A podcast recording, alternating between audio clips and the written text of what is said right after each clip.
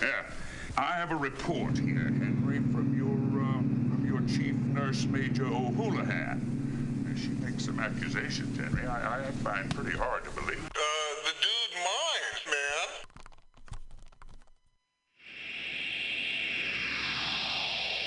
Subliminal SF visual and auditory mind control brings you the best, coolest t shirt and hoodie designs and mind bending local bands and shows at venues all over San Francisco and the Bay Area. Subliminal SF is here to destroy your sense of normalcy and plant ideas in your skull to make you cooler and a more awesome person. Check out all the badass products at subliminalsf.myshopify.com. That's subliminalsf.myshopify.com and experience Subliminal SF.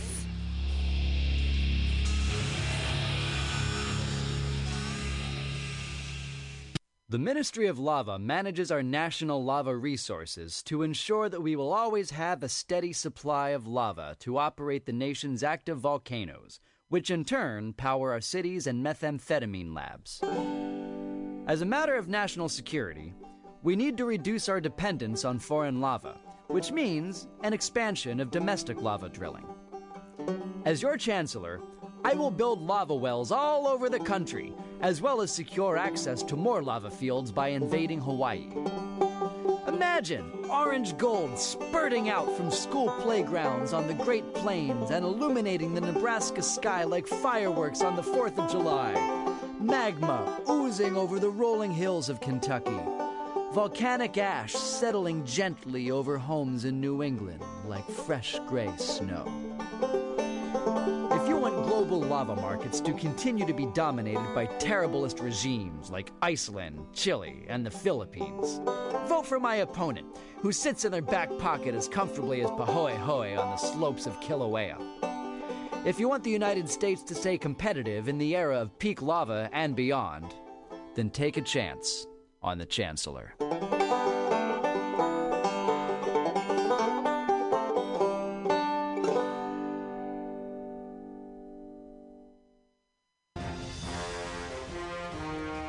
Are you tired of swimming through a sea of podcasts?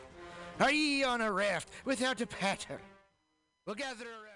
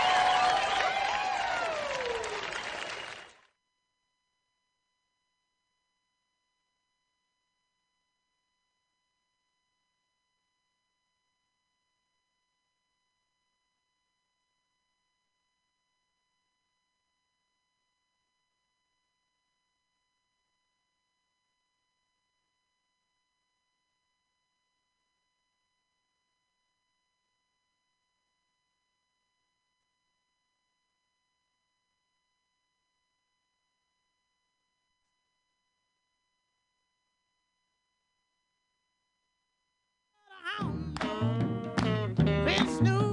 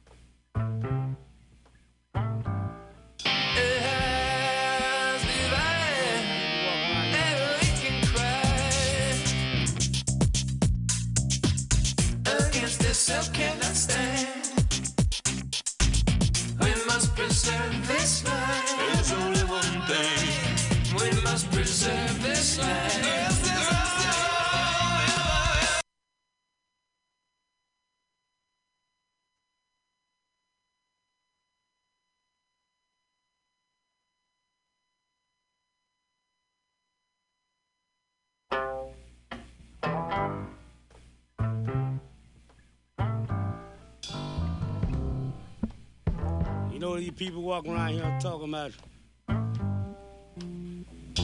the woman on the left of them, all that kind of carrying on. I don't see why that woman has to leave there. Mine ain't left me yet. But I don't know how soon. I keep that woman on my mind just as fat and healthy as she can be. She'll do. You know, because I raise hogs, chickens, and cows and everything. And she better not act like she's hungry. No, it's a cow dead. And if she want a choke, I'll go out there and catch one of them chokes. And she have pork chops all the week. Sure will. And every time she get hungry, she get evil. You can't blame the girl, cause she's a country girl.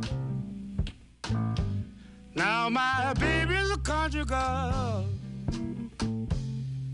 And she just can't help herself. Yes, my baby's a country girl. And she just can't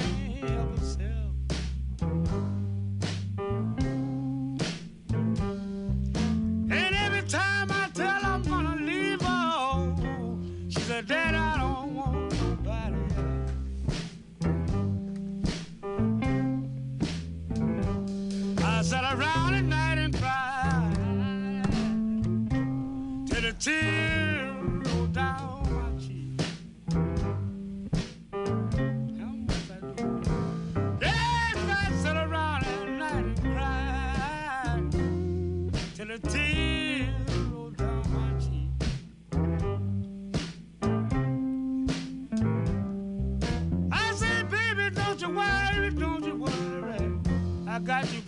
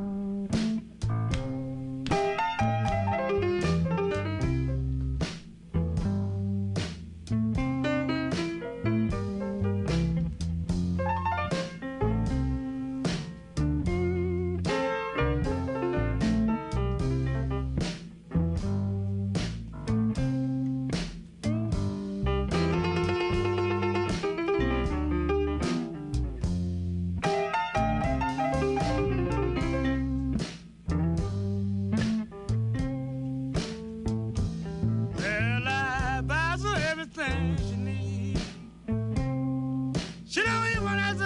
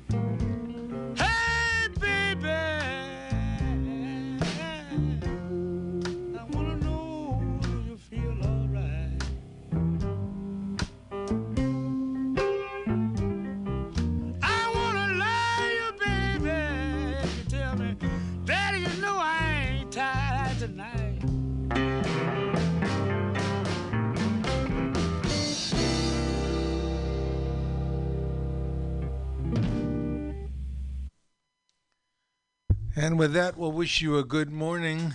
This is the B, and you're listening to Labor and Love Radio. that rather garbled opening set consisted of uh, a couple songs I threw in there. Um, in memoriam, one, of course, for my brother. Get to one of his, but another for a good all time friend named Earl Coleman, who passed away uh, this last week in Sacramento, a lifelong friend. And to him, I dedicated that song, Hun- Hungry Country Girl. Uh, at one point, when he was living in San Francisco, I was at his house and he played that, and it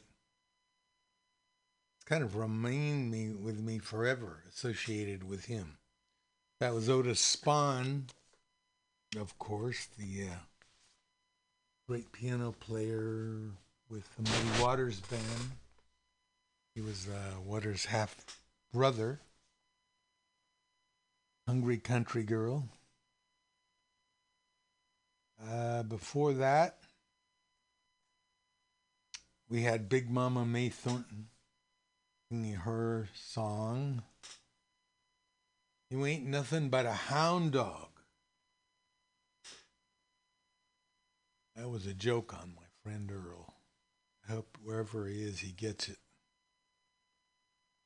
And before that, we had a soundtrack of a happening on the streets of Ottawa, Canada in the year 2011. Members of the congregation of the local Greek church staged a uh, flash mob on the streets of Ottawa and danced the Zorba dance for about eight, ten minutes. The band was playing in one by one. It's a beautiful thing. You see people, small groups of people, finally till it's built into a, a, a group, a crowd that fills the street, all dancing the Zorba dance. And if you heard those sounds at the end there, that was a Greek restaurateur breaking dishes. Greek way of celebrating is to break glasses or dishes just to show you don't give a damn, right? And we'll talk about uh, the composer of that music, great Mikis Theodorakis, uh, along with other things on our show. It's uh, Indigenous Peoples Day. We're going to celebrate that with the music from Buffy Sainte-Marie and some music from the Ghost Dance. A couple versions of the song Cherokee.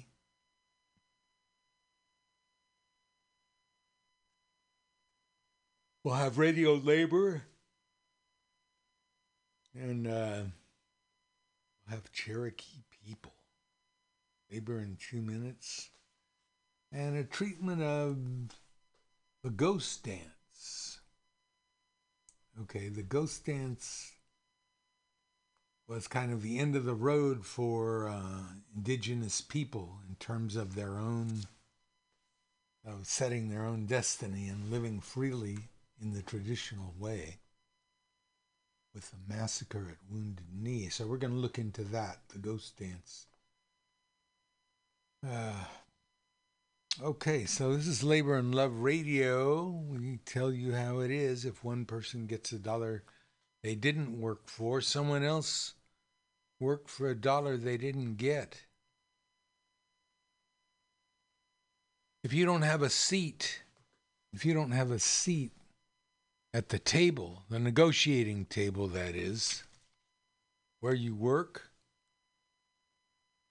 then you're on the menu. Remember, you're on the menu and they're talking about you and they're talking about you and your life and your times. So it's uh, a lot more than just, uh, you know, who'll do what. And never, okay, never, but never let anyone into your life who is not a friend of labor. And when I say labor, I mean you. Okay? Speaking of labor, let's get on to radio labor.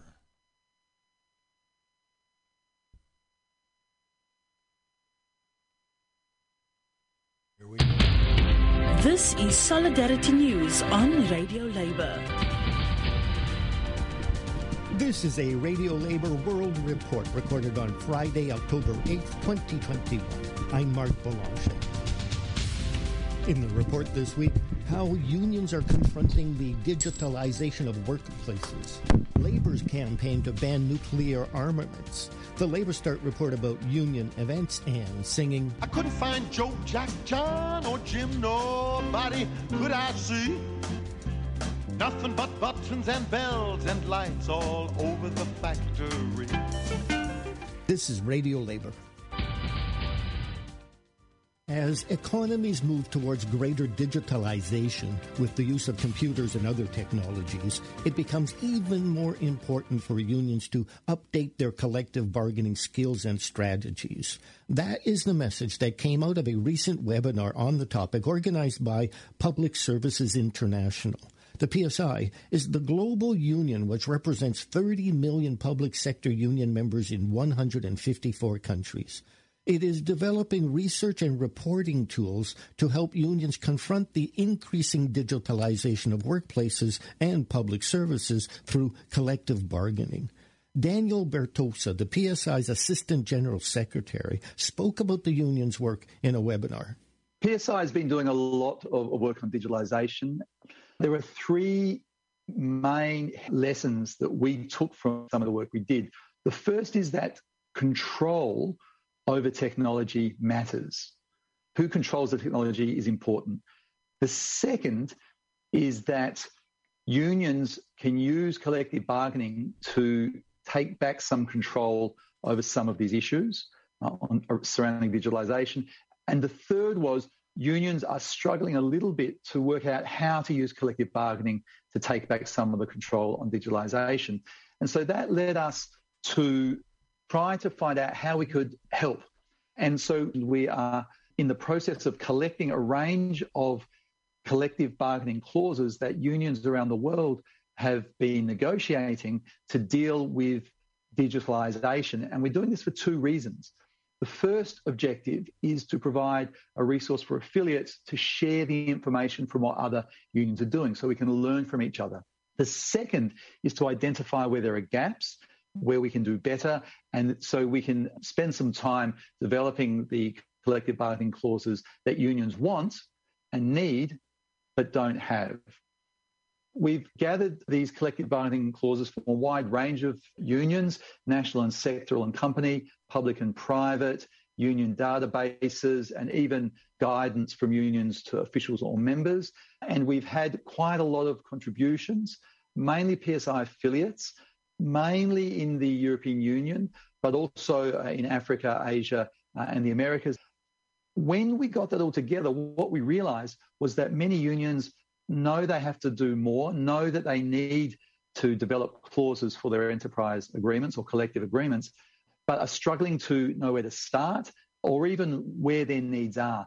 And so the first thing we did with our researchers is to develop a taxonomy, a way of sorting all this information so that you can find out what your needs are quickly and you can find the clauses that other unions have developed quickly take the members' inquiry or your bargaining agent's inquiry, work out what they're actually looking for, and quickly find the uh, uh, the agreement or the clause that another union has produced in that area and adapt it for your needs.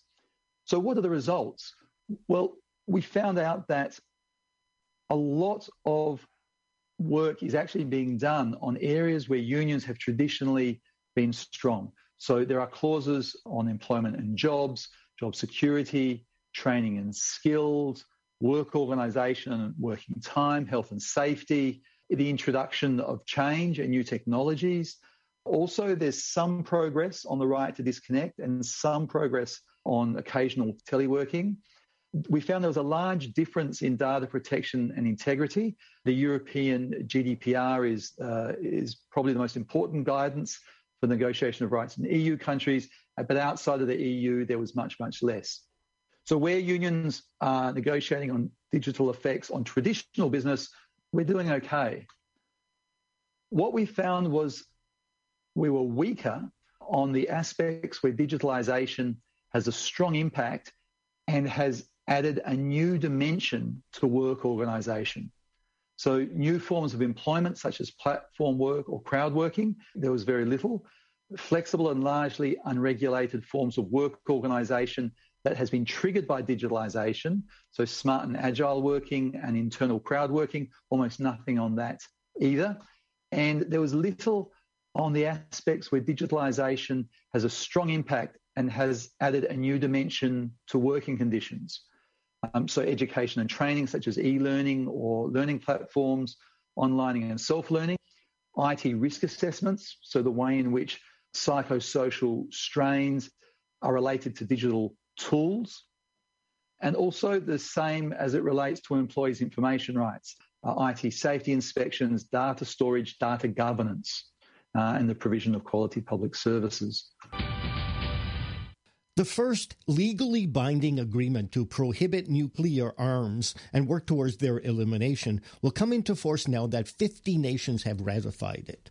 But many more countries need to ratify the treaty. Countries such as the US, Britain, France, China, and Russia are still refusing to sign the agreement. That is why the International Trade Union Confederation has intensified its campaign to get more treaty ratifications. The ITUC is the global body which represents national union centers such as the Ghana Trades Union Congress and the AFL CIO in the United States. Ayuba Wabba is the president of the ITUC. He is also the president of the Nigeria Labour Congress. It is a honor to join the rest of the global working class in making this appeal in support of the Treaty on the Prohibition of Nuclear Weapons. First is to say that the production, storage, and usage of nuclear weapons is a chilling demonstration of the auto destruction that humanity is capable of. It is a negative return on our civilization and question the progress that humanity has made over the years. On behalf of the International Trade Union Confederation, representing unions in 163 countries, I present the resolve of workers all over the world to reject the proliferation of nuclear weapons. Workers also reject the proliferation of armed conflicts all over the world. Workers have suffered enough already from bombs and bullets or political conflicts created by others.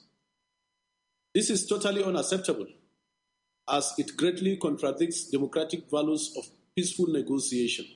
These values are the cornerstone of multilateral engagements. There are at least 2,000 tons of nuclear materials for weapons stored in some 40 countries, enough to make 40,000 bombs the size of the one that devastated Hiroshima. The analysis of the risk of nuclear winter is simple. The risk is there because the weapons exist. The question is not if they will fall into the wrong hands, the question is when. We all seem to agree that nuclear arms are inhumane and illegitimate source of power. But after decades of solemn political declarations, some governments still fail to deliver. The corporate world pushes its social responsibility aside when profits are to be made with weapons of mass destruction.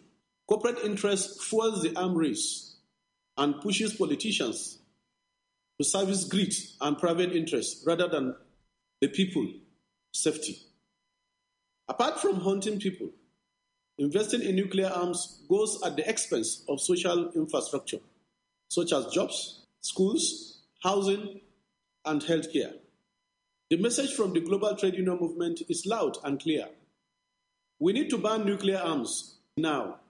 In 2017, after years of work to raise awareness of their humanitarian impact, 122 countries negotiated and adopted a treaty to ban nuclear weapons. Countries who fail to do the needful now and ratify this crucial treaty will find themselves at the wrong lane of history.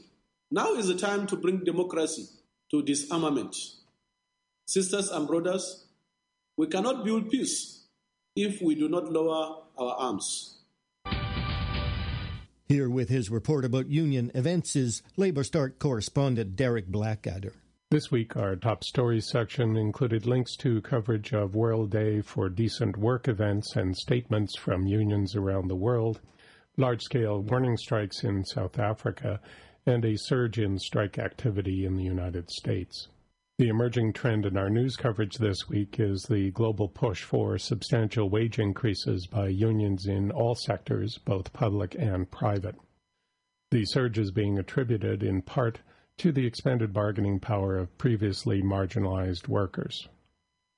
Now recognized as being essential, these workers, ranging from food delivery bicycle riders through warehouse workers, truckers, and seafarers, are moving to take advantage of their increased power in the workplace. This trend goes hand in hand with organizing efforts among non union workers in these same sectors. Look for stories on these themes from virtually every country where LabourStart collects union news. For our Working Women page, our volunteers found news of progress in the fight for menopause leave in the United Kingdom, a wide ranging report on workplace gender violence released by an Australian union this week, and how football players' unions representing women players around the world have been rallying to support the Afghan women's national team since its escape from the Taliban regime. Our health and safety newswire carried dozens of stories in as many languages about the impending technicians' strike in Hollywood. Excessive hours of work and the resulting exhaustion and accidents are at the core of the dispute. As well, we had items about how unions across Asia are pushing for a total ban on asbestos, and a video interview with a Canadian nurses union leader about the effects of almost two years working full out with little time off on that country's healthcare workers. Our photo of the week is of one of last Saturday's massive demonstrations calling for an end to the Bolsonaro regime in Brazil. The country's unions played a key role in organizing this campaign and have already announced the dates of future mobilizations. This is Derek Blackadder from LabourStart, reporting for Radio Labor. Now, here is the American folk singer Joe Glazer with his song Automation.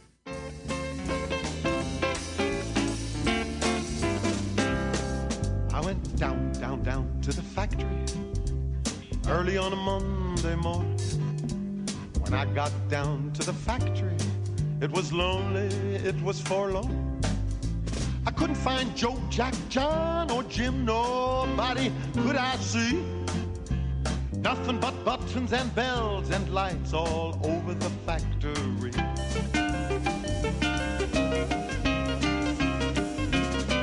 Well, I walked, walked, walked into the foreman's office to find out what was what. I looked him in the eye and I said, What goes? This is the answer I got. His eyes turned red, then green and blue, and it suddenly dawned on me. There was a robot sitting in the seat where the foreman used to be.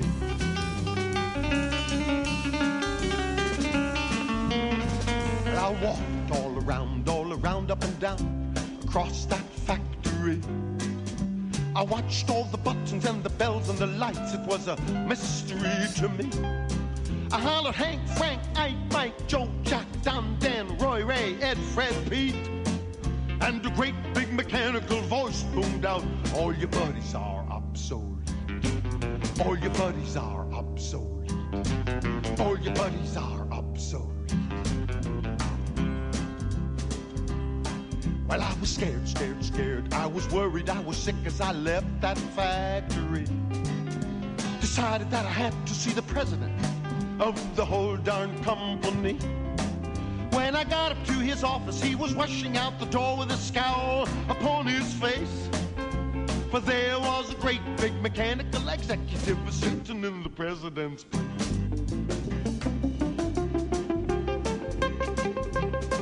I went home, my ever loving wife. I told her about the factory. She kissed me, she hugged me, she cried a little bit as she sat on my knee. Now I don't understand all the buttons and the bells, but there's one thing I will say. I thank the Lord that love's still made in the good old fashioned way.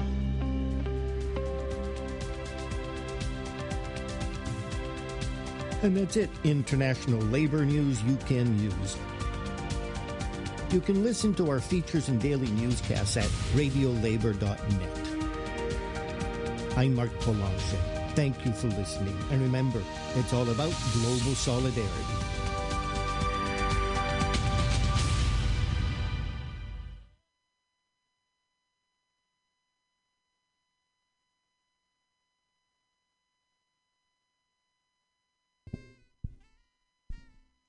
That was our radio labor feature. Um, worldwide labor news, uh, including the IAS, IASTE strike. What is that about? Let's pick up on that now. See, Hollywood strike. Hollywood union workers vote 98%.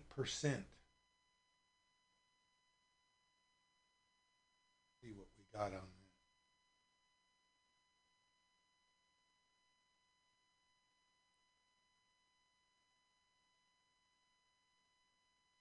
like to get a video to play for you.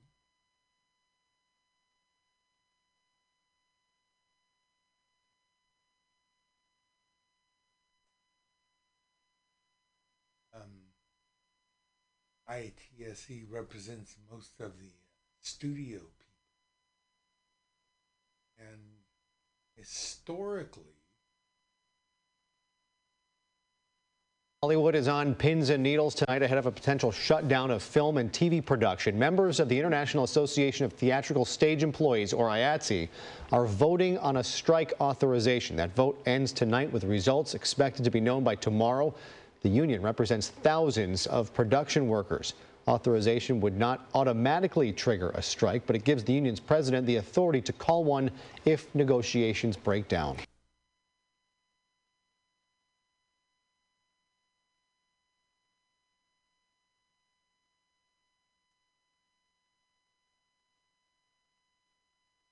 and it turns out that the workers did authorize that strike.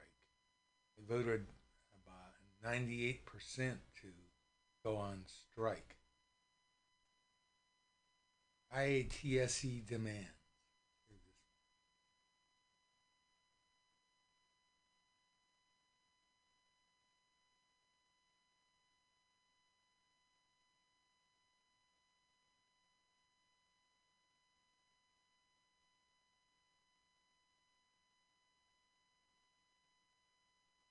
Got an ad here for Chippendale.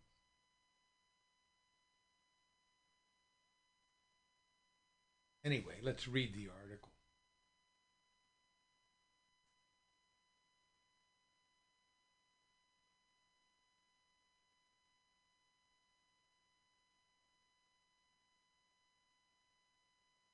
Thousands of behind the scenes workers are deciding whether to walk off sets across the nation.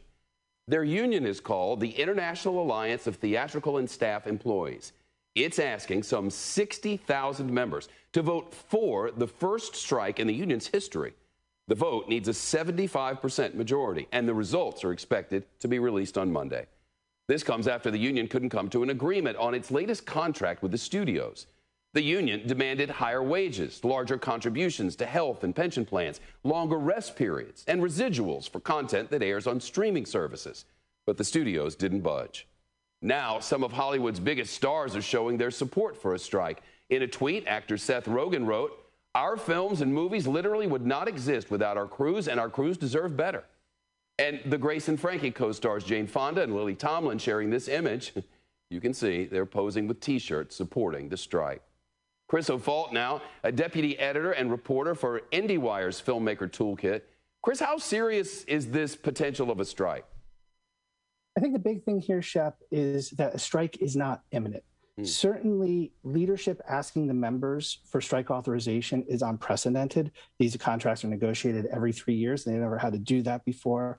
And I feel confident on Monday that strike authorization will clear the 75%, no problem. But Wow, that- that's a big number. been, yeah, they- they're going to they're going to stick to their they're going to stay with their leadership. They're going to back them on this. But the thing is, is that leadership, IATSE leadership, has been very clear why they want that strike authorization. It's to bring the studios back to the table. Studios are stonewalling on streaming dollars. That's the big financial thing. Uh, our consumer dollars are going towards streaming. They're spending billions on streaming for new content, and and and their con- the crews crews the crews contracts don't reflect that. And so, if they do continue to stonewall that on that, yeah, a month, six weeks, um, a strike could be could be real. And, and that, that could be a real pain too, because the studios have really been hurting during the during the during the COVID, and you just wonder what the damage would be. huge huge damage and i'll tell you why because the new model right is these streaming platforms and the one things that they've all learned from netflix is that these streaming platforms gobble up content you got it doesn't matter how deep your library is you got to constantly get that churn going new movies new shows that's the model that netflix has established and that's what disney's trying to do and that's what hbo is trying to do and as these other studios have started to get into this game covid happened so at this time when they were supposed to be ramping up all their production, production went away. So they're playing catch up right now. Well, the, the stars so are kind of getting on their side, and I wonder, does that make a difference or not? Right now, like Seth Rogen, I expected Seth to say something, and the people that have said something so far, it's to be expected. But if it steamrolls, if more and more of these big stars say this, you got to remember this is their hair and makeup people. These are their costumers. This is a close relationship. And and to be honest, this streaming fight is being had by the actors. It's being had by the directors. This isn't just a crew. And the more that there is this, all this in, we're all in this together. Hollywood's going to start to wonder who's showing up for work, and so that is a nightmare because obviously those people have a have a big um, have a big pedestal. But it's when we start going beyond the people that are uh, often speak up, like Seth, um, that Hollywood's going to have to worry I about. hear you. Chris O'Falt, good of you. Thank you.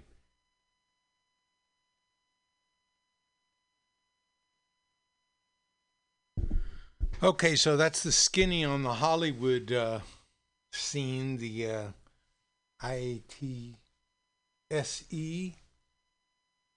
Basically, it's about bigger uh, profits that studios are getting from streaming movies and such things, new shows. Everybody needs new shows.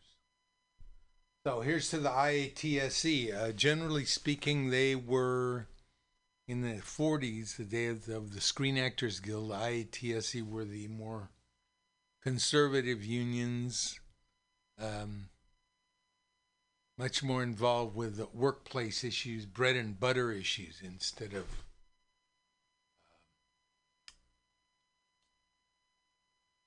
condition, working conditions, things like that, or going for control of the business. See how that works out.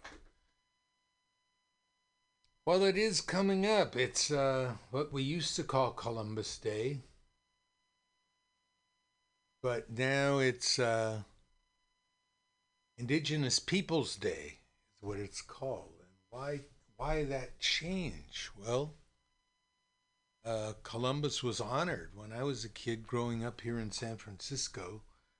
Italian American community used Columbus Day as kind of their their ethnic holiday in the way that St. Patrick's Day was with uh, Irish people. These were big deals. People would have parades, you know, going down Market Street. Big groups of people and civic organizations and uh, local businesses would parade. Uh, at some point in New York, um, I think annually, the landing of Columbus was staged as Columbus came and sailed into New York Harbor. It's just that now we've found out who Columbus really was. Uh, granted, he was a uh, a brave uh, navigator, mariner, good sailor. Uh, but that's not all he was, and he didn't discover anything. We were always told that Columbus discovered America. It, the the phrase itself sort of falls off your tongue because it's been repeated so many times in my life. Well, you can't discover something where there are millions of people in a place where millions of people are living. And uh, when Columbus landed, one thing that was never explained to us in school was that Columbus was the advance man for a commercial venture. These people who had put up the money for him to go and sail were looking at profits. They were looking at, I mean, you could get a bag of pepper. Right? A bag of pepper, you know, you could if you showed up in Europe with that, or a bag of sugar, or a bag of cloves, a lot of these spices were used to to preserve meat. So there was an enormous profit to be made, and this is what they were looking for. When Columbus landed, the first thing he wanted to know was where's the gold? First of all, I claim this land for my king, King Ferdinand. Okay? Used to be your country, now it's mine. Actually, it's not mine, it belongs to King Ferdinand. And uh, they wanted to know where's the gold, and they started uh, forcing the natives to bring in gold, and they let loose their wild animals who ate up all the land that the natives had tilled and this led to an ecological disaster and uh, to the annihilation of the Tainos, the group that uh, that's that were living in the area where Columbus came. Um, they would kidnap native women, rape them, pass them around, uh, cut off people's hands and limbs if they didn't find enough gold. Columbus was a lot more than just an explorer. And his people were a lot more than just settlers. Nowadays, we know the word settlers for what it is. Used not only in uh, telling about the, the West, settling the West. We are settlers. Also used to tell about what happens in Palestine. Israeli people who take over Palestinian homes and land are called, yeah, you guessed it, settlers. So we all probably know enough about Native American history to understand how that was one thing that had to be eliminated. The quote unquote settlers came to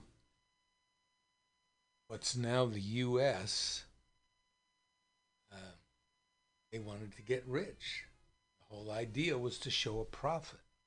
These were workers, these were uh, advanced people.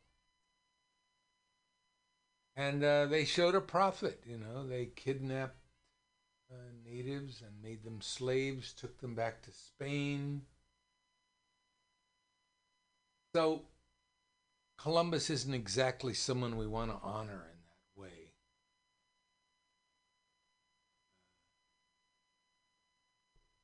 He was not, he was in terms of the Native American population, in terms of U.S. history, he was not a good person. So the word is to change Columbus Day to Indigenous Peoples Day. I'm going to play a couple of things about Indigenous Peoples Day. Uh, struggle against Custer, the last gasp of the nation, the Sioux Nation at uh, Wounded Knee.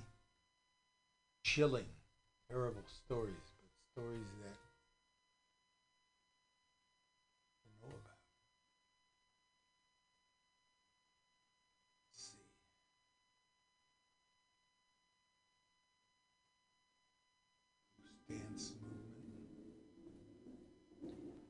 this is By 1890, no Indian people anywhere in the West lived freely on their own land.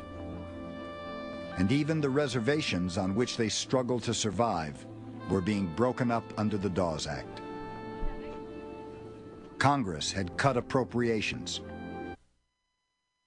Let's do this. Let's play Crazy Horse's account of the Custer fight.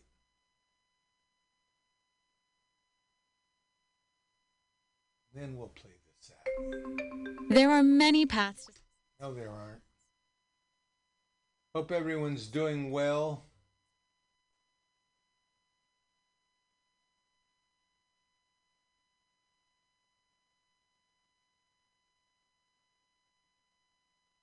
This is oral history of the Battle of the Little Bighorn.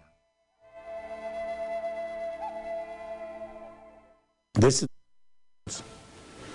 uh, they were part of the family of my great grandfather, but they were children that came with my great grandmothers, you know, and uh, my great grandfather married two sisters. One of them was uh, Seen by Her Nation, which is my great grandmother. And then her sister's name was Four Robes. And they were married before they married my great grandfather to another man named Berlaus. And they each had a son from him.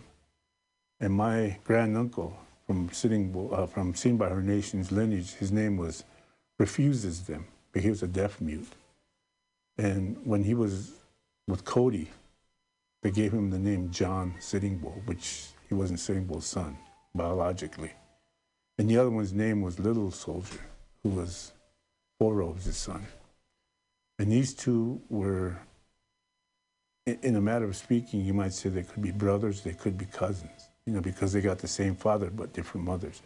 And the mothers were sisters. But they were at the Little Bighorn battlefield as, as young boys during the battle.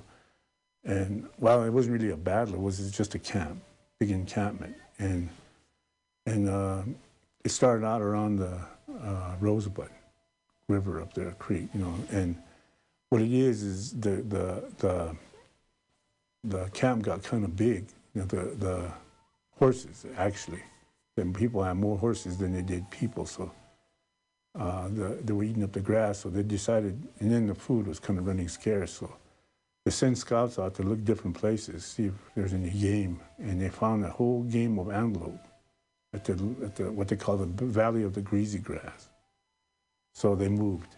The camp moved. It was, it wasn't like the historians say, you know, the Joglalas, many closures, Huchba. There were just people who came, who left the agencies to join my great grandfather, because he wanted to have counsel. He wanted to talk to them about the encroachment of the Black Hills in 1874 here. So they, he wanted to have counsel. What what they're going to do about it? to the non-treaty natives that were out here, or those that were within the confinements of these agencies, if they have compassion for a traditional way of life to come and join him. And they didn't come as tribes, they came as individuals or as families. And they kept showing up. And there wasn't that many people. I mean, it was more horses because people have more horses than they did, you know, families. So some guy would have two, three horses. You know, maybe some would have five horses, depending on on his expertise as a, as a caretaker of raids and whatever. So the horses were eating up the grass, so they moved to the greasy grass, which is the Little Bighorn River area. And they had a big feast there. You know, they had, the hunts of the antelope that's there. And they weren't expecting Custer to show up because, you know, they didn't really, it was just going to have, a, they were going to hunt the whole council there. And all of a sudden, here comes Custer, June 25th.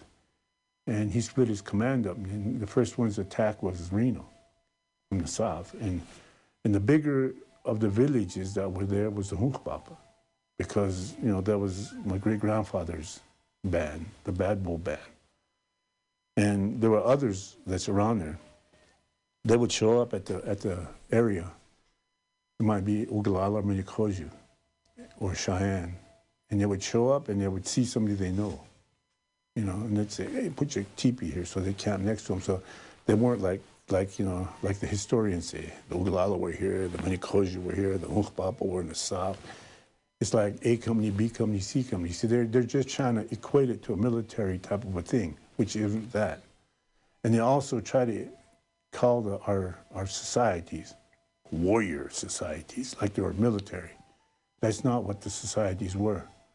The Strong Heart Society was a, was a Chantet Inza Okola Kichie is how they say in Lakota, is, is, a, is a group of, of honorable men who consisted of their compassion, their generosity, yet their bravery.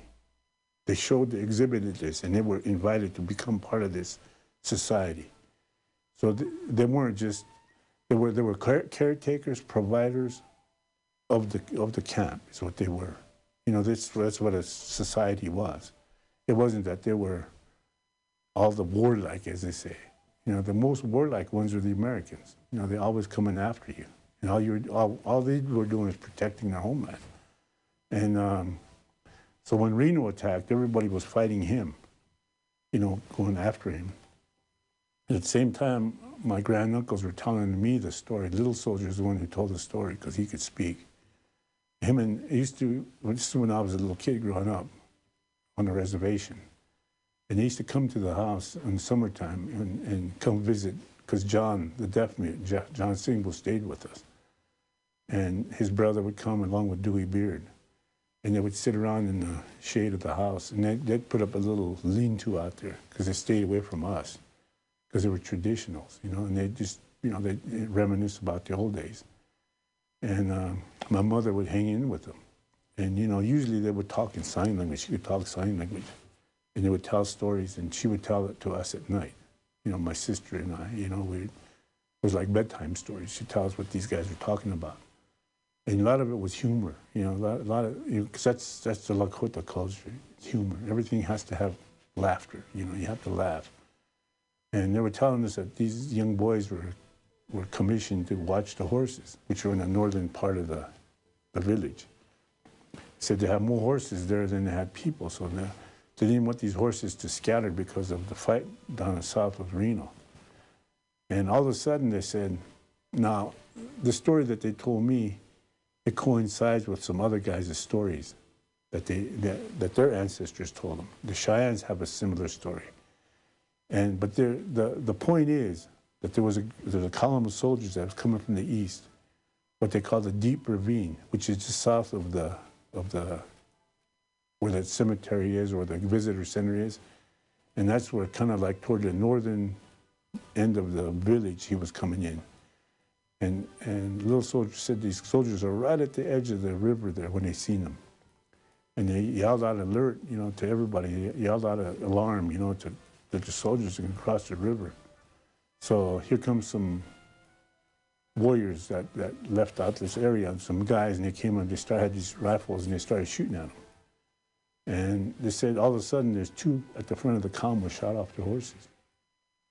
And then the next bunch grabbed one of them, put him back on the horse, and he said, and they were telling in Lakota, it's just hard to, you know, to, to tell it. You know, it was kind of dramatic the way he told it in Lakota. He said, All of a sudden, he said, it was just a rout. He said, they just turned around. He said, usually, he said, from his experience watching soldiers, he said they would, you know, they would go in columns. You know, they would be in, you know, you know. He said they just turned around, he said, they just scattered. And they started trying to get to the top of the hill. And he said they didn't make it. He said it was, he said, the, you know, the funny part, one funny part of the story he's talking about was one of these young boys come up. He was about 19 years old. He said he had three horses. And he had them over in his end, you know, and one of them was his, his, uh, his war pony, I guess you might say. You know, he wanted to get on his war pony, but it was kind of a feisty horse. He said it kept running around circles. So he gave his weapons to the little soldier to hold for him. And he said he finally got on the back of his horse there, and he got his weapons back, and he went across the, river to join the fight, and it was over. He said that's how fast it was. He said by the time the young man got on his horse, went across, and he said they all went across, and they didn't realize who the guy was that was shot, but they thought it was. They, found uh, Custer up there on the side of the hill. He had a bullet hole in his chest, and he had one in his temple, and the the the reason he had that hole in his head, they think, is either he did it himself or his brother did it for him. You know, he, he killed him just not to get captured or something. And um, there's so many scenarios, but he told he, he said that the Lakota didn't scalp him or take anything of him because a man who is a coward, you don't want to take anything from him because it's, it's, you disrespect yourself if you take anybody who, who killed himself. You, know, you don't take his hair or you don't take anything of him because you don't want his energy to affect you, being, being a coward like he was. But that bullet hole in his chest, they think, and he had his hair cut short. And he wasn't dressed in his regular buckskin outfit. That day at the Little Bighorn there, I think the, the, the, the it's like I always say, when you're walking towards a dog and he's backing up, could be the most friendliest dog around, but his tail touches the wall. He knows he can't back up no more. He's gonna come at you. And I think this is what happened at the battle, Little Bighorn, because the people were pushed to the limits and they had to re- re- retaliate. But they went against the vision of my great grandfather. And after the battle was over, my grandfather rode through there. My great grandfather rode through the battlefield. He knew what was going to happen. I already knew what was in store for his future generations because they went against the vision. The vision said, leave them as they lay. Do not take anything that belongs to them, their scalp, their food, clothes, nothing. Do not cut them open or nothing, but they did. And he knew what was in store. They were going to suffer, his future generations were going to suffer at the descendants and the relatives of these soldiers who were mutilated here. So this is what what lay in store for us.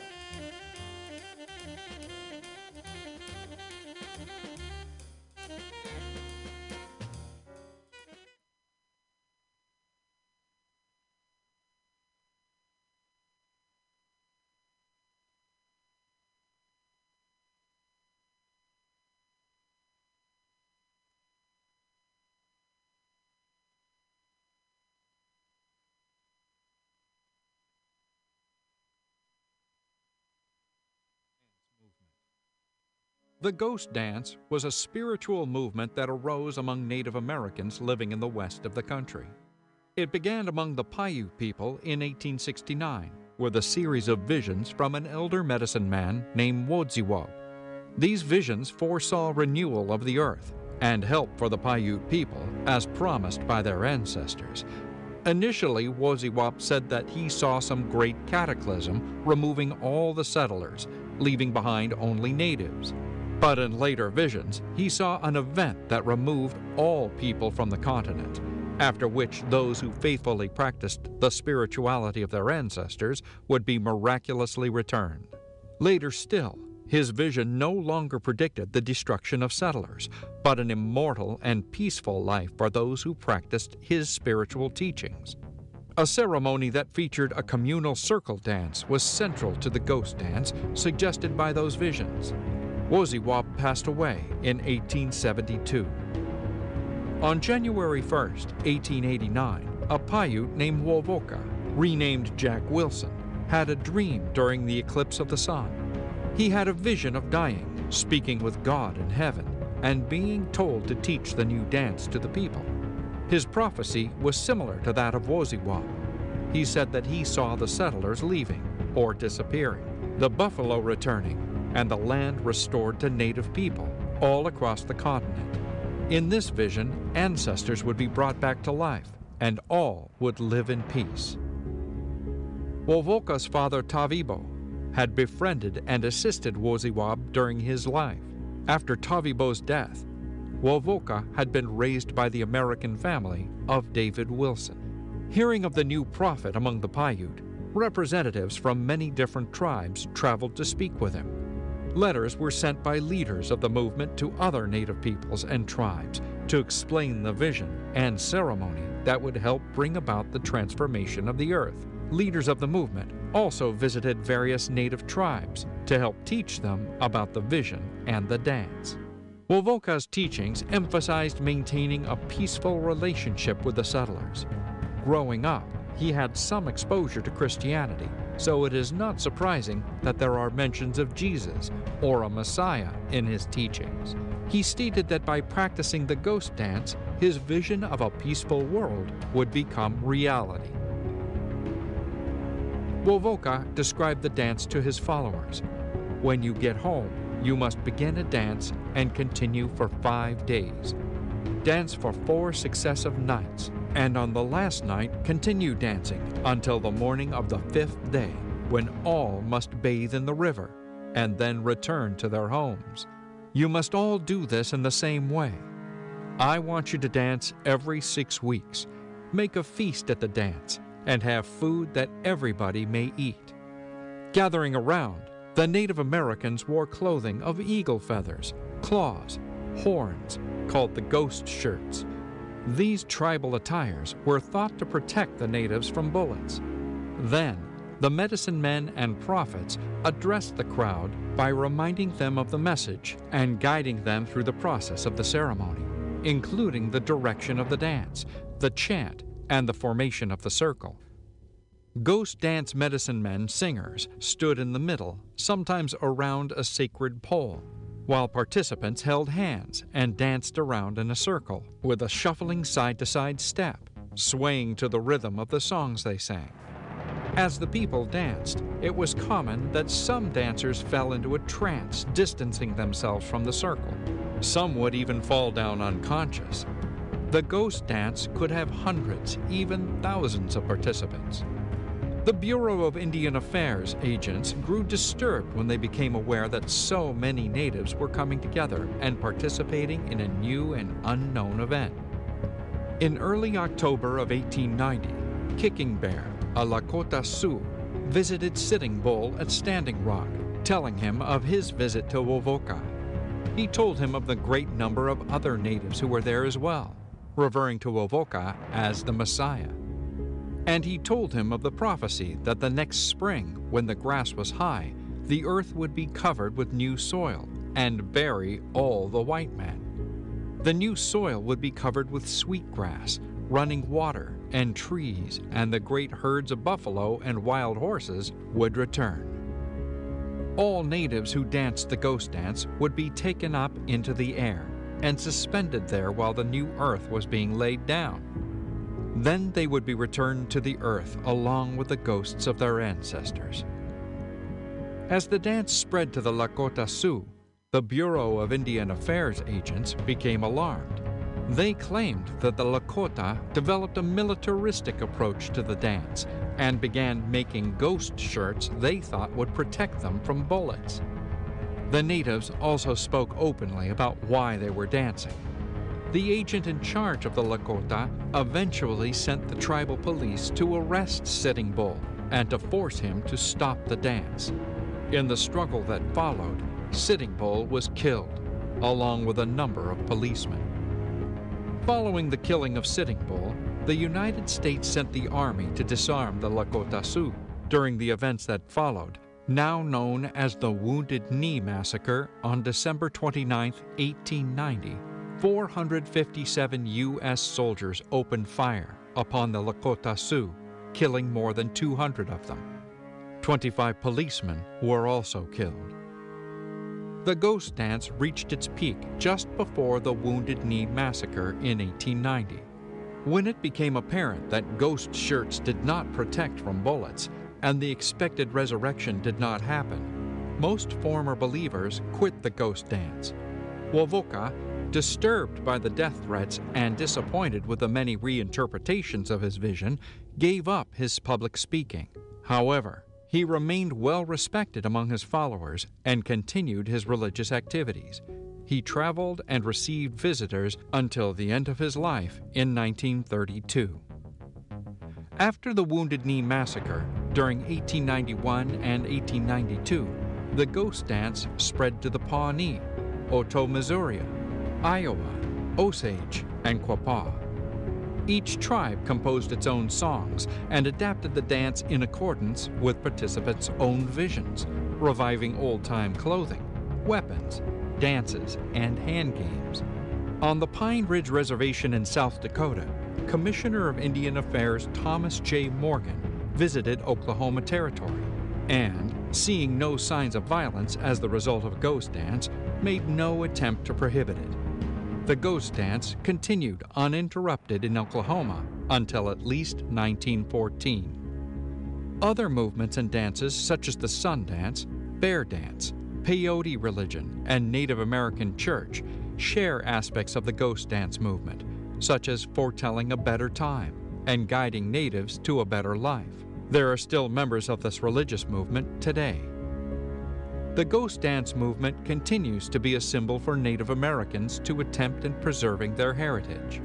Thank you for watching. If you liked the content, please consider subscribing, sharing the video, and supporting the channel on Patreon. We also launched our merch, so make sure to.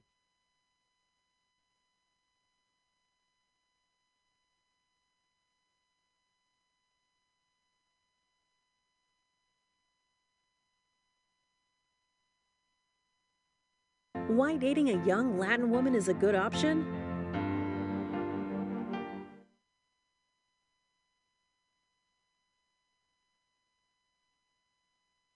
That's the ghost dance, and um, here's a piece of the music played uh, during the ghost dance. Um, ghost dance song.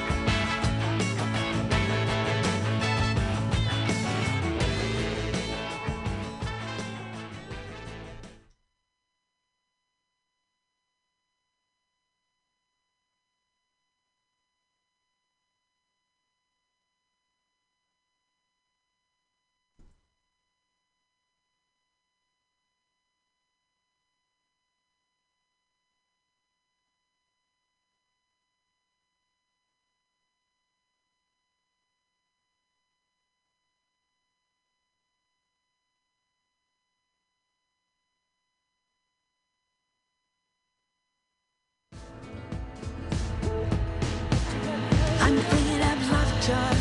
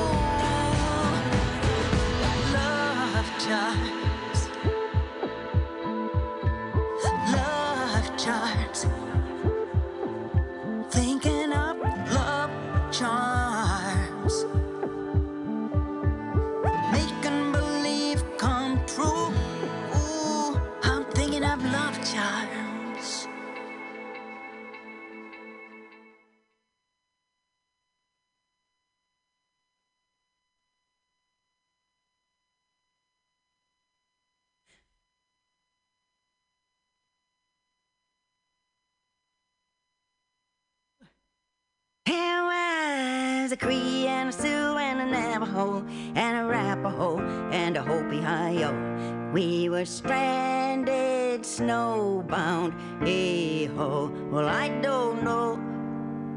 Sleeping on the floor like the best of friends, living on tea and odds and ends. Ah, oh, were we lucky? Now it all depends.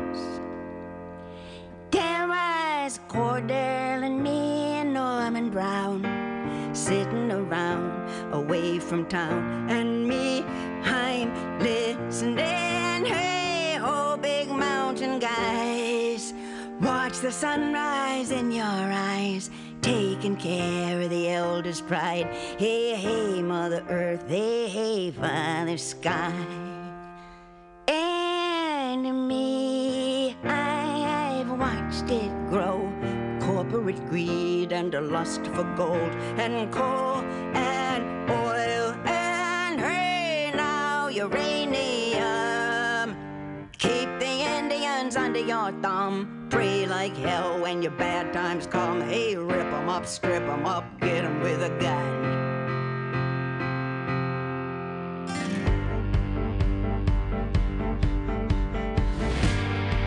She was a friend.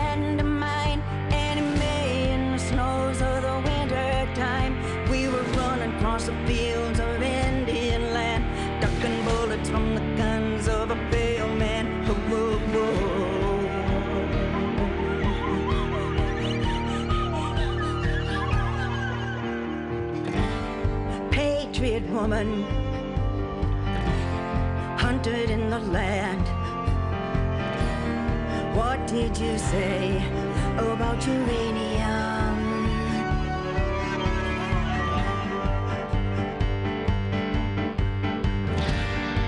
She come to see me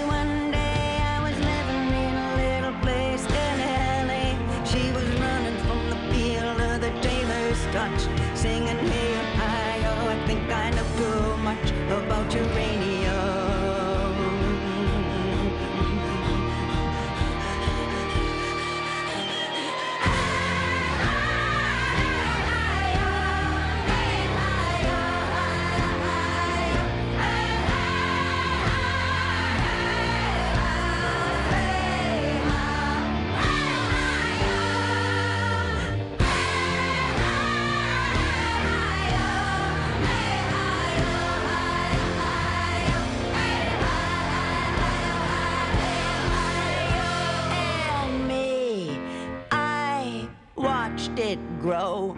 Corporate greed and a lust for gold and coal and oil. And hey, now uranium. Keep the Indians under your thumb. Pray like hell when your bad times come. Hey, rip 'em up, strip 'em up, get 'em with a gun.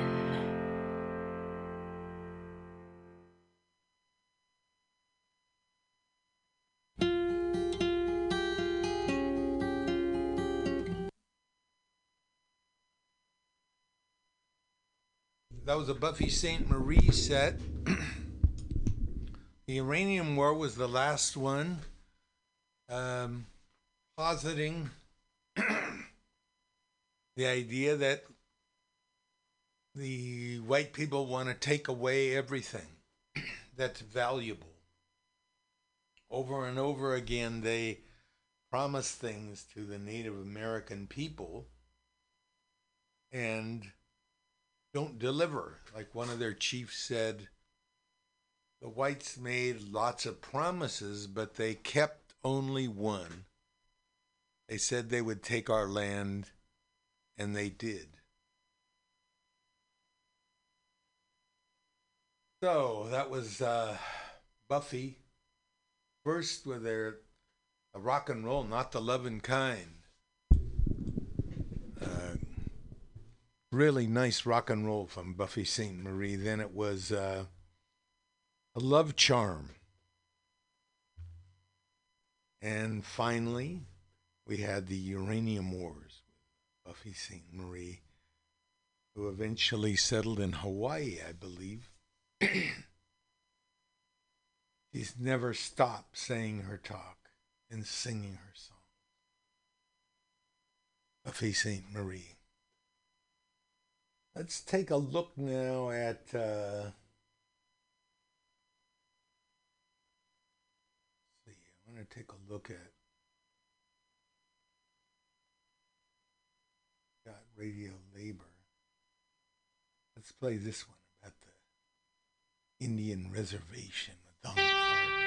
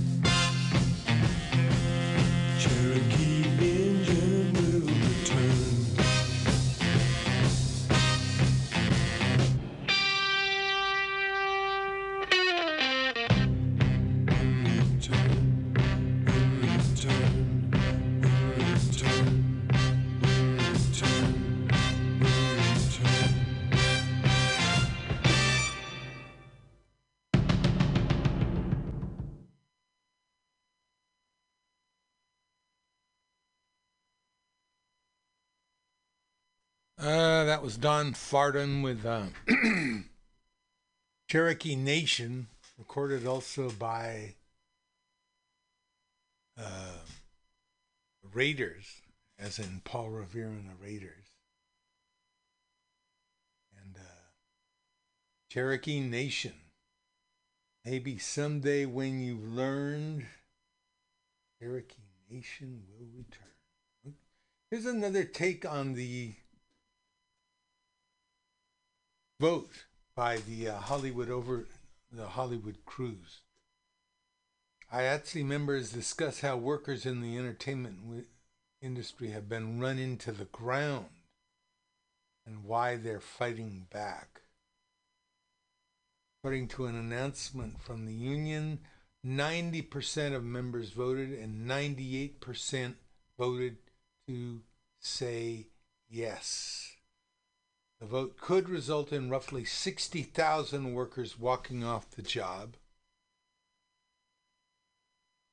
and bringing the in- entertainment industry to a halt. As consumers, we tend to associate the entertainment industry with acting stars, elite directors and producers, and big studio executives, but hundreds and even thousands of workers make every production possible, and many of them are grossly underpaid, overworked, and denied basic necessities like breaks and time to sleep between shifts. Combined with the explosion of streaming services and ever increasing demands for studio quality productions, workers in the entertainment re- industry are being run into the ground and they've reached a breaking point. So let's keep an eye on that. What will happen now that the union has strike authorization? They may or may not vote to strike. Talked last week about the college football players union and the Teamsters elections coming up. They win by the Nabisco workers after a five week strike. Five week strike. Let's read a little about Mickey Theodorakis before we leave here. He was born on Chios, on the Greek island of Chios. His father was from Crete. Um, his mother was from Asia Minor, now called Turkey, for a long time a part of Greece. Um, Theodorakis won various prizes in the 50s when he was a student.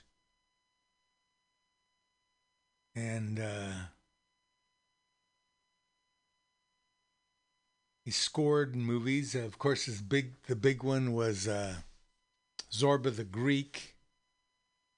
In May 1963, the Greek pacifist Gregorios Lambrakis was murdered. Um, Theodorakis founded the Lambrakis Democratic Youth and was elected its president. It started a vast cultural renaissance movement and became the greatest organization, political organization in Greece, with more than 50,000 members. Following the 1964 election, Theodorakis became a member of the Greek parliament associated with the left wing EDA. He was blacklisted by the cultural establishment. At the time of his greatest artistic glory, a large number of his songs were censored before studio or were not allowed on the radio station. 1964, he wrote the music for Zorba the Greek, whose main theme is the most recognizable Greek song in the world. In 1967, when the colonels took power, Theodorakis went into hiding and was uh, founded the Patriotic Front. On June 1st, the colonels published Army Decree Number 13, which banned playing and even listening to his music.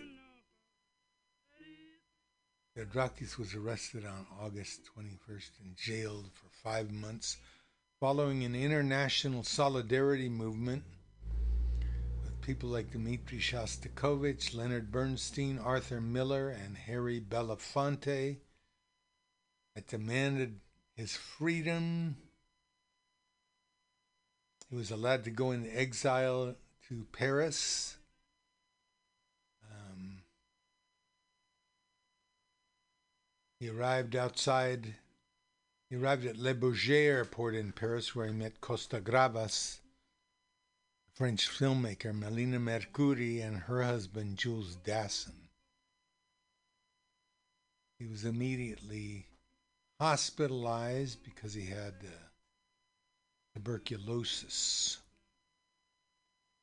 Visited uh, Chile in 1971, meeting Salvador Allende, the democratically elected president.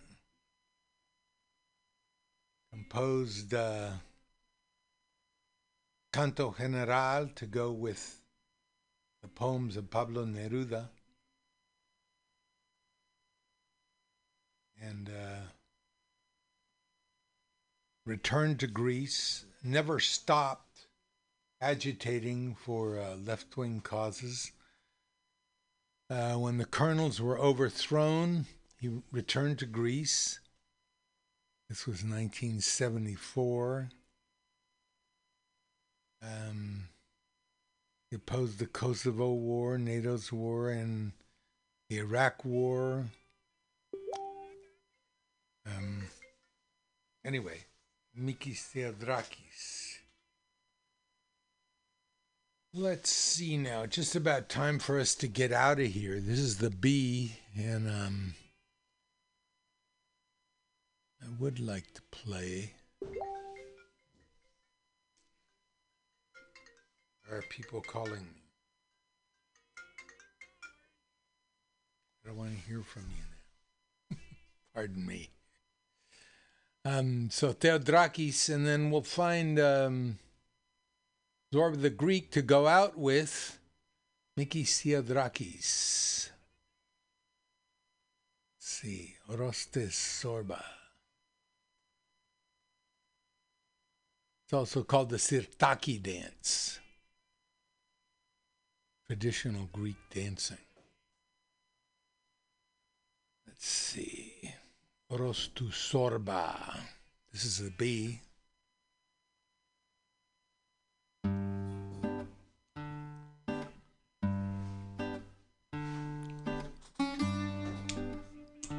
So, what do we do when things get depressing?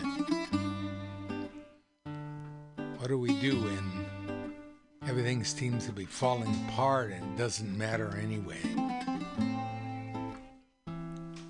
We dance. We dance the Zorba dance. We dan- dan- dances and click our heels together. Enjoy. Joy because we're here. This is the B. This is the Labor and Love Show. Today we celebrated Mikis Theodorakis, celebrated Native American peoples. We celebrated in a short way, we celebrated my buddy Earl Coleman. There'll be more from Earl next week. Remember, if one person gets a dollar they didn't work for, someone else worked for a dollar they didn't get. If you don't have a seat at the table, a negotiating table that is where you work, you're on the menu. And never but never let anyone into your heart who is not a friend of labor. It's only a waste of your time. This is Labor and Love Radio where the labor meets the road. Hoping to be back with you next week at 10 a.m. Work the day ship on the Labor and Love Show. Bye, everybody.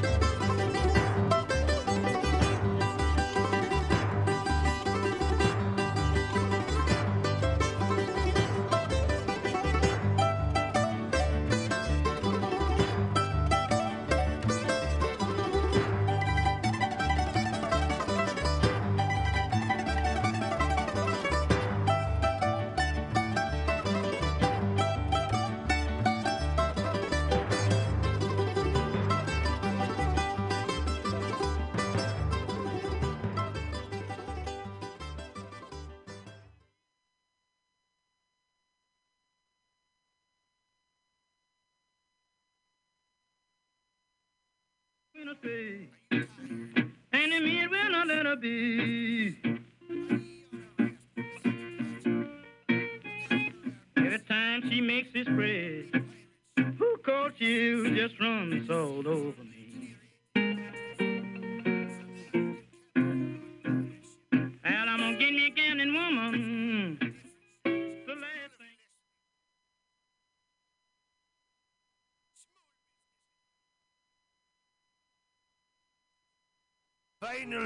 Vinyl to gutter punk.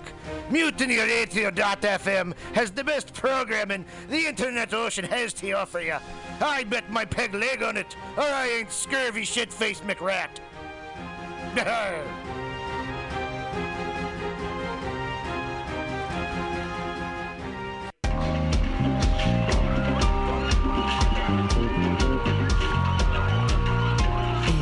It's coming soon, the sixth annual Mutiny Radio Comedy Festival. Six venues, 24 shows, seven days, 75 comics from all over the United States at amazing local venues Asiento, Atlas Cafe, El Rio, Milk Bar, OMG, and the bar on Dolores. Special headliner shows at El Rio Thursday night, 7 and 9 o'clock, featuring Scott Capurro. Headliner, amazing comedian. Also, Andy Iwancio out of Seattle here for the sixth annual Mutiny Radio Comedy Festival. All tickets are $10, except the headlining show, which are 20 You can find all of the shows on Mutiny Radio's Eventbrite. Reserve them now. And don't miss out. 2021, the sixth annual Mutiny Radio Comedy Festival.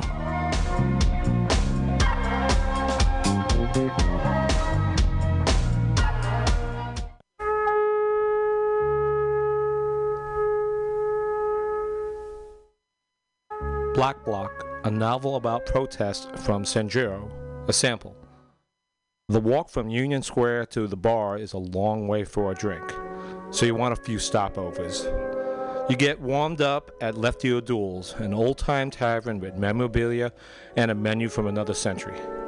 Then a Market Street dive to rub elbows with the hoi polloi.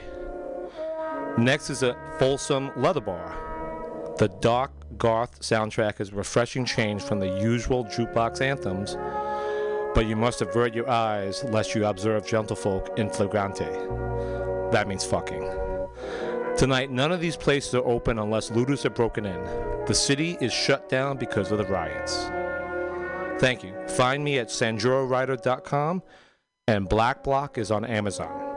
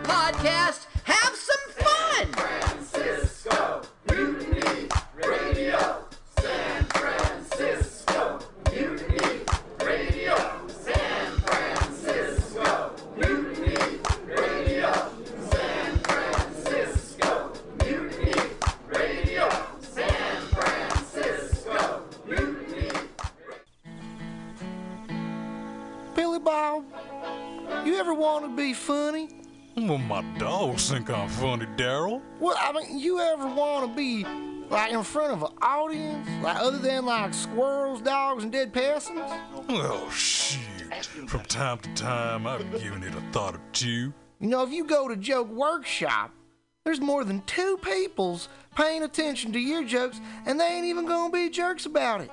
Daryl, are you serious?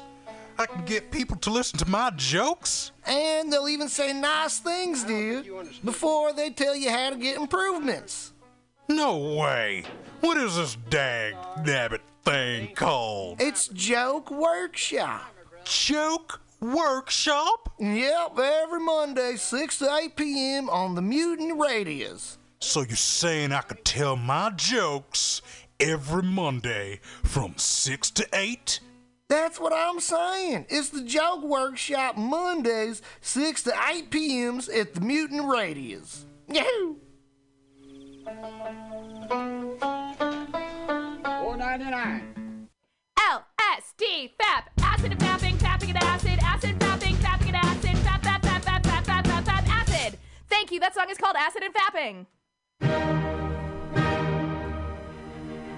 Good evening there, my friends here at MutinyRadio.fm. Chester Cashcock here, and giving you my love and regard as well as movies over there. And uh, I just wanted to let you guys know that anytime I go swimming in my vault of rare coins and piles and piles of filthy cash, I can't help but listen to Pamtastic's Comedy Clubhouse every Friday from 8 to 10 p.m. I mean, if anyone who knows anything about comedy knows that Pamtastics books the best of San Francisco and beyond's underground comics. It's a great showcase, and they have a fun time at Pamtastics deep in the Mission District, where you can laugh off your tushy for a mere five dollars every Friday to 10 p.m. And I laugh because five dollars, I mean, that's what I use to wipe my tushy with. So to laugh it off for a mere five dollars is indubitably. But if you can't make it to Mutiny Radio, well, don't even worry. Don't fret at all. You can simply download the podcast post show and giggle in the comfort of anywhere, like your Aspen summer home on the mountain ridge with the kayak. Yes. So all you got to do is just go to podcastics.pcrcollective.org slash comedy clubhouse, or you can listen live every Friday from 8 to 10 p.m. as your host Pam Benjamin brings you the best comedy from San Francisco and beyond the universe. And what's better than the universe? it's a cash cock, honey.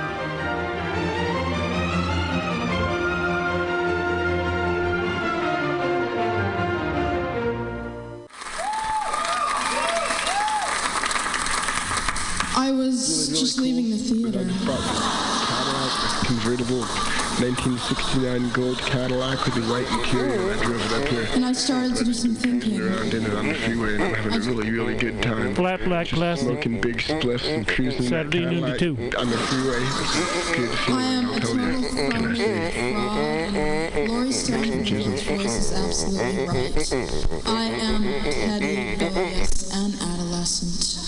And I will cut the Hello, Blake. shit. Henry, yeah, Charlie here. Yeah, I have a report here, Henry, from your um, from your chief nurse, Major O'Houlihan. She makes some accusations, Henry. I, I find pretty hard to believe. Uh, the dude minds, man. Subliminal SF visual auditory mind control brings you the best, coolest t shirt and hoodie designs and mind bending local bands and shows at venues all over San Francisco and the Bay Area. Subliminal SF is here to destroy your sense of normalcy and plant ideas in your skull to make you cooler and a more awesome person. Check out all the badass products at subliminalsf.myshopify.com. That's subliminalsf.myshopify.com and experience Subliminal SF.